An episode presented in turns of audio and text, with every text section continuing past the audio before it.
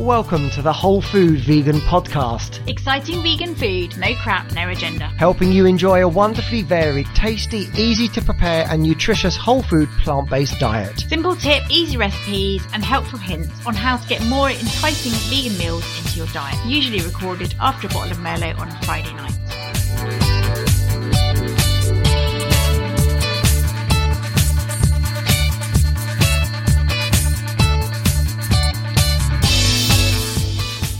Hello, and welcome to another edition of the Whole Food Vegan Podcast. I'm Mark, Hello, I'm Sue. and uh, you may have noticed we've been away for a little while. We're very sorry about that, but as you know, I'm sure you'll know, ti uh, life sometimes takes over. So we've been we've been away on holiday, and we've sort of started new jobs between us, and Yeah, work's just been a major factor, hasn't it? We've just had so much work on the pair of us that we've just yeah really struggled to get together actually to kind of synchronise diaries Yeah. to be able to do it. So apologies, but we're back now. So in this episode, uh, we're going to have a little chat about some of the stuff that we've been doing because I think um, that could be quite interesting. Particularly, we went away on holiday, so we'll talk about that and how we self-catered. We've also got a couple of very quick recipes. We're going to talk about uh, Spanish-style chard chickpeas with cauliflower uh, steaks and lemon and ginger sauce. And then we're going to go on to talk about our topic of the week, breakfast. So this is going to be really useful for um, if, perhaps if you're new to being vegan and you're wondering what you could have for breakfast, and also for caterers. So perhaps if you run a bed and breakfast, or you run a hotel, or you're catering for friends that are vegan, we're going to talk a little bit about sort of cooking inclusively and how to make it easier to share vegan breakfasts. Yeah. So as you know, we always kind of uh, start talking about what we've been up to. So we recently went on a um, sort of pilgrimage to the Orkneys in Scotland, um, and we decided to hire a camper van and do self self catering really. So we self catered for the whole holiday, and we only ate out once, didn't we? And we went to a well known pizza chain where We they have did. a very good uh, vegan It's menu. not the BBC. You can mention it if you want to. okay, well, I'm not going to. Um, but interestingly, we also went up on the sleeper train, and this is an example of where we'd pre-booked everything and made double sure in writing and spoken to someone a week beforehand to make sure there was going to be vegan options for So breakfast. this is one of our top tips when you Yeah. travel or if you go somewhere that you don't know for sure. Phone ahead Yeah, and check to say, you know, Yeah. we are vegan and this is our definition of it. This is Yeah. what we this is what we do and we don't want, and that's what what you did. yeah, and they said, you know, like when we booked it months ago, you know, confirm it in writing, which we did, and we had confirmation. and Then ring up and check the week before you go, which we did, and we even checked as we booked in. They're like, oh, yeah, no, we haven't got anything on board for you that's vegan. It's like, well, you know, we've done everything we can to make it possible. And actually, they did manage to feed us. So we ended up having some vegan yogurt with um, some fruit, which was absolutely fine. But it wasn't really what we were kind of expecting. But again, on the return journey, we had a sort of similar thing where they actually did provide a vegan breakfast and we had double checked everything. And it was a bit of a disappointment. So it's just to say, you know, again, it's a bit like if you turn up at someone's house with a weird dietary requirement and expect them to feed you, you're going to have you know a slim chance. Whereas if you can do everything you can you know you've kind of covered every base but probably in the future again we just take extra stuff with us to make sure. Hmm. but the actual catering on the holiday was fine wasn't it? Yeah, we self catered, so we had a camper van for eight nights, and we did the North Coast 500 around Scotland, and we self catered, and we really because we're in a camper van and um, traveling, we didn't really know when was going to be the next opportunity to pick up food. So what we did was we bought kind of about three days worth of food every time we passed a town. We bought a mixture of tinned and dried. So uh, tinned beans, passata, dried uh, rice, pasta, noodles, with a mixture of fresh, yeah and it worked. It worked really well. yeah it did we ate really well i mean we did use some more convenience food than we would have normally used but you know that's the compromise you make for actually eating really well when you're away in a small confined place so it was actually really simple and it worked really well Mm, Hmm. mm. Okay, so we're going to also talk about a little bit about barbecue season because I know we're into the summer now, and I don't know about you guys, but I've really noticed the push in supermarkets and in their magazines and things to really cater for a vegan barbecue season. It seems to me there's a massive increase in the amount of vegan barbecue food. Yeah, I think there's a there's an increase, kind of what I would call crossover food. So it's it's made to look and taste and have the texture of meat, but it's not. It's vegan. Mm. And the advantage of those is that you can serve them to non-vegans, and they're very often just as enjoyable to a, to a meat eater.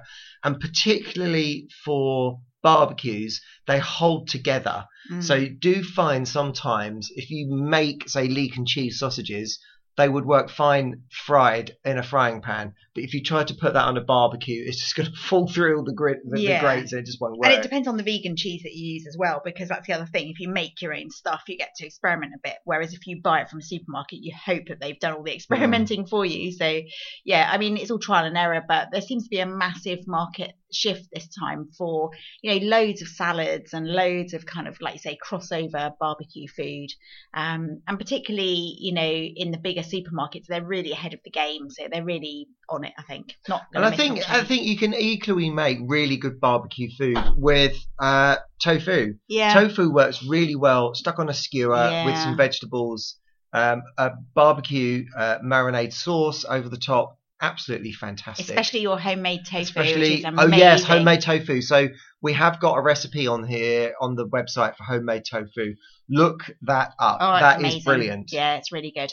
Yeah, and you know, again, another thing we saw on holiday, which is a bit of a novelty, but you perhaps have seen it already, is these mobile pizza ovens that you can take camping. They're all the rage this year. Um, they're literally kind of stainless steel. Uh, Mini pizza oven, wood fired, I think, aren't they, or gas Yeah, fired? no, uh, I think you can both. get both. You can get both. Um, and they come in a carry case and everything. And we rocked up at the base camp of Ben Nevis in our camper van to see some guy in a you know knackered old van turn up and get out this amazing pizza oven and cook pizza from scratch. It was like, oh, pizza envy of all the places. So yeah, I think that's on the wish list. Mobile pizza oven. Yeah, definitely. Mm. Okay, so we've got a couple of recipes that we um, might have mentioned in the previous episode that we're going to talk about that are really, really nice, very different recipes. Um, you're going to talk about cauliflower steak. Yeah, so um, we're kind of getting towards the end of the cauliflower season now. So we, we put this in because last time It was we would have been cauliflower season. season. Uh, but you, obviously, you can still get cauliflower in the shops, but as you know, we, we quite like to eat seasonally if we can. But this was a really different way of having cauliflower. So as a kid, I just used the way I only ever experienced cauliflower was just chopped into florets and boiled. Mhm. That was how we had it with a with a roast dinner. This was a cauliflower steak, so it's literally slicing the cauliflower down the middle and then slicing it into kind of inch thick steaks. Uh, they were breaded in the oven with an amazingly zingy lemon and ginger sauce. It was Mm. absolutely amazing. yeah. It's from a recipe book uh, by Ching He Huang uh, called Asian Greens. And I'm not going to talk too much about the recipe on here. I will tag her in the post and I'll put a link to the recipe if I can find it online. Mm. But check it out. It's a really, really tasty way and a very different way of having cauliflower. And cauliflower roasted generally is just such a different experience to having boiled cow. You Do you know. remember we went to we went to that restaurant. restaurant Yeah. called the Vineyard Yeah. in Newbury, and we had a meal, and the evening meal it was called something like cauliflower six ways or something. Yeah, I think it was textures of cauliflower. And it was it was yeah. it was it was a whole dish made of pureed cauliflower, a bit of boiled, a bit of fried, um, and it was cauliflower done in so many different Yeah. ways, and it really opened my eyes to how amazing a vegetable it is Yeah, if you can be creative with it. absolutely, and that's the that's the bonus of going to a posh hotel now and then, um, where you get you know a really good chef in the restaurant. Um, but yeah, yeah, it was amazing. Yeah, it was it was good. And you're going to talk about a Spanish style chard with chickpeas. Yeah, so this is a Riverford recipe, and um, what I like about this recipe is it's a really good way of using up loads and loads of chard. Because sometimes when you get chard in a veg box, there's so much of it, and you just don't know what to do with it, and it goes off quite quickly. So this is a really colourful dish, and it's a very nice sort of lunch dish. And what they recommend is it's equally good cold as well as hot, so you can make it and leave it just to marinate in its own juices once it's cooked. And about an hour later at room temperature, it's apparently really good as well. Haven't tried it that way yet. Very simple recipe. We never have any food left over to We eat don't. cold. No, that's true. yes. Uh, so this is a recipe which is kind of a brunch recipe, and it's very basically, um, as always, you detach the stems from the leaves of the chard, chop them separately, uh, saute the um, uh, onion in a frying pan with salt. Um, once that's soft, add garlic and cook for a couple of minutes. Add a tin of chickpeas, the chard stems, paprika, and cayenne pepper, and cook for a couple of minutes. Stir in the chard leaves and cook for a further couple of minutes. Then just add some olive oil, a couple of splashes of sherry vinegar, which I remember tasted amazing. Really brings out the flavour. But it's a very brightly coloured dish. If you can see, you've got the um, chickpeas, which obviously are white. You've got the uh, red stems of the chard, and then you've got the green leaves of the chard. Equally, you can make it with black chickpeas. That would probably look quite good. Yeah. But it was a very, very nice, very simple side dish. Um, yeah, highly recommended. Or pak choi. So pak choi is in season now. Mm. You could you could make it with pak choi. Uh, you could make it with spinach. You could make Mm. it with any greens. Yeah. You use up use up greens. Yeah, and it's it was just a really tasty side dish, really good. And again, we'll we'll post a link to to that in the show notes. Mhm. Uh, so on to the main subject of the podcast this week is breakfast. Yeah. It's a good job I've just had my breakfast because it always makes me Oh, hungry. yeah. Otherwise, we'd be going. Like, Yeah. Oh yeah, let's go and make some more. so uh, we might have mentioned this before when we have our park run on a Saturday, we come back and have a fry up, which is a bit naughty really, but we'd probably do it anyway, even if we didn't run. So it kind of evens out. And as we've already mentioned, Mark makes his own tofu, but very often we'll just eat it out of a packet and fry it in a scrambled tofu, which we've talked about before. Mm. Sausages, well, you know, there's as many types of vegan sausages out there as you can think of, whether you buy them or make them. There's some amazing recipes. I'm going to try that um, sage and apple sausage that Gaz Oakley has recommended in his book one Yeah. day. That sounds really good. Um, mushrooms, again, you can cook them as many ways as you like. Homemade baked beans, we've talked about. Hash browns, sometimes they're vegan, sometimes they're not. If you buy them in the supermarket, you can just make your own. All sorts of stuff you can put in a fried breakfast. There's no end to it. No end to yeah. it. There's no and there's absolutely no reason why a fried breakfast can't be made um, uh, vegan. And I think the the thing if you do have a fry up is that the thing that's often very appealing about a meat fry up is lots of different textures, lots, lots of different flavors all thrown together. And that principle, textures and flavors, you can do equally well with with vegan. Yeah, and again, you know, we use the air fryer a lot. So although you might be having a lot of fried stuff, sometimes you can actually air fry it. Yeah, it air fried sausages work really well. Yeah. air fried hash browns work, Yeah, work yeah. brilliantly. Yeah, and again, you know, it's one of those things when you go to a restaurant or a hotel um, where you stayed overnight, and they've got all these things on the menu that you could potentially have, like baked beans and mushrooms and hash browns, and they've just decided to cook them in animal fat for some bizarre reason, which makes them completely inedible for a vegan. so yeah, again, check if you're in a hotel. That's something that we get a bit angsty about. And I think that's so if you are catering for vegans, whether that's professionally or whether you've got vegans over to stay, it's just thinking about how you would cook and can you cook inclusively. So if you are going to fry something, rather than fry it in butter and coat it in butter, fry it in uh, coconut oil or a vegan butter. And then instantly you've got mushrooms that would normally be coated in butter and fried in butter. You've got vegan mushrooms. Yep. Same with hash browns. There's no need to coat egg, uh, hash browns in egg to brown them off. There's no need to fry hash browns in butter. Mm. It's really simple and it's it's about thinking inclusively rather than exclusively and make, making the, so more people can eat the same food. You Yeah. don't have to cook different things for vegans. Yeah. It's just about thinking and cooking inclusively. And it's the same with gluten free, or I've got a friend who's got a yeast allergy. You know, it's not difficult to cook for them and make it vegan because we've got to have it vegan, they've got to have it, you know, week three or whatever. It's actually really simple. We just take a little bit of extra couple of minutes to plan what we're going to cook, and it's fine.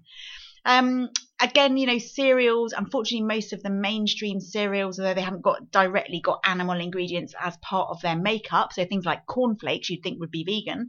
Unfortunately, they often have um, an insect-based uh, coating on them or a milk-based coating on them, which isn't always declared in the ingredients. So you do have to be quite fussy if you're a very strict vegan. If you're if you're just eating as much plant-based as you can, then it's not so much of an issue. But but you know, again, check all the ingredients on boxes and ask for packet information. We've had to ask for uh, margarine tubs to be brought out in restaurants and things, haven't we? Because they've told us it's vegan, but we're not sure. So don't be afraid to ask. Um, things like pastries. Now, you know, again, there's no reason why they can't be made vegan.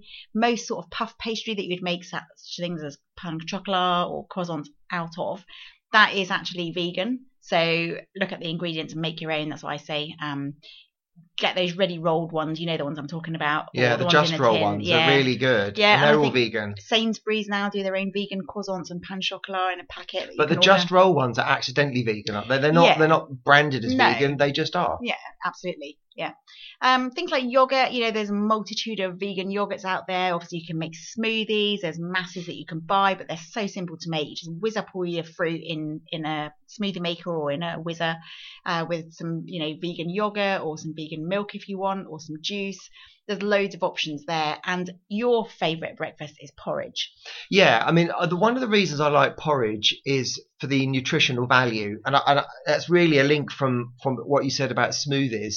The good thing with smoothies, if if you like it, is you can get greens in. Yeah. So when you get greens in, you're then getting extra vitamins, you're getting extra protein into a breakfast, and that's one of the reasons I like porridge. It's really my massive protein hit of the day. Mm. So into porridge, I use um, usually a couple of tablespoons of protein powder. So I use um, either rice or pea protein. Uh, usually rice because the, the pea protein is a bit green and it makes the porridge go a bit of a funny colour. Uh, but so I use rice powder, which is 80, 80%, 85% protein. I also put a handful of seeds. So I buy an omega 3 seed mix and I put in a handful of nuts. I put um, peanuts, uh, peanut butter into my porridge. So in the morning, I get this huge protein hit first thing in the morning. Um, and I just find it very sustaining and a really good way of getting that nutrition in. Yeah, I mean, I don't have milk in tea or coffee, so for me, I don't drink any sort of plant milk unless I'm eating porridge, and I struggle to eat porridge when it's warm. So I like porridge in the winter, and I'll have my porridge with a little bit of turmeric, a little bit of cinnamon for added sort of nutritional benefit, and I'll usually make it with oat or almond or rice milk. Um, and then I'll slice banana and some maple syrup on it and a bit of flaxseed. And for me, that's, you know, really nutritious breakfast. But I prefer my favorite breakfast of all, my go to breakfast is just really nice toasted granary bread with some vegan spread on and marmite. That is it for me. And a really good cup of coffee. Got to have coffee in the They morning. do need to have coffee. And if I don't have Marmite for breakfast, I feel like something's missing all day. So if there was ever a Marmite catastrophe in the world and I couldn't get it, I don't know what I'd do. And that that's really a, a top tip again. If you are going somewhere, you're going out to have a breakfast. There are some places that just don't have any vegan offerings at all for breakfast. So we almost always will take a little pot of vegan spread and a little jar of Marmite. Mm-hmm. And Yep. then worst case scenario, we can have a slice of bread. Again, just making sure that the Yeah. bread hasn't got a milk covering on it, Mm. uh, a milk coating on it. Just have a slice of bread, toast it, and we've got our own butter and marmite. But it's amazing how many places you go to and they just completely can't cater for vegans. You know, how difficult is it to make a vegan breakfast? It's really not that difficult. There's so many choices out there. You know, even a fruit platter can look really nice with a tub of, you know, natural vegan yogurt. It's not difficult. And, um, you know, most places offer a vegan milk usually now. So it's not that difficult. And again, vegan milks, you can make that yourself. It's actually quite easy, but equally, it's very simple to pick up a packet and take it with you. Um, Yeah, I think the key, if anyone is catering, um, is to think, think, and cook inclusively. Mm. So even if you say, okay, well, I'm going to cook, um, I'm going to cook some mushrooms for the vegans and mushrooms for the non-vegans, you're actually cooking exclusively. Then why why do that? Why not Mhm. just cook one lot of mushrooms that are equally as tasty that everyone can eat? The same with the beans, the same with the hash browns. Think and cook inclusively. And things like granola, you know, how many times have you gone to eat granola somewhere um, and you think it's a really healthy option, it's really natural, like low sugar maybe or what have you, but then it's got honey in it. And, you know, we don't eat honey. Some, I know some people do, but we don't. So things like that, if you just buy a granola or a cereal that's completely vegan and you've always got a stock of some sort of alternative milk in, then you're covered. It's Mhm. easy. Mm. Yeah, very easy. Okay. So that probably wraps up breakfast because if we start talking about coffee, we'll be here till lunchtime. So we'll just leave it that you've got to have a good cup of coffee with your breakfast. Let's leave it with that. Yeah. Yeah. Okay. So what are we going to talk about next time? So next week, so as you may know, we do have some favourite topics here. One of our favourite topics is pie. So Now, that's one of your favourites. Oh, oh, okay. Yeah. One, one of our favourite topics is alcohol. Oh yeah.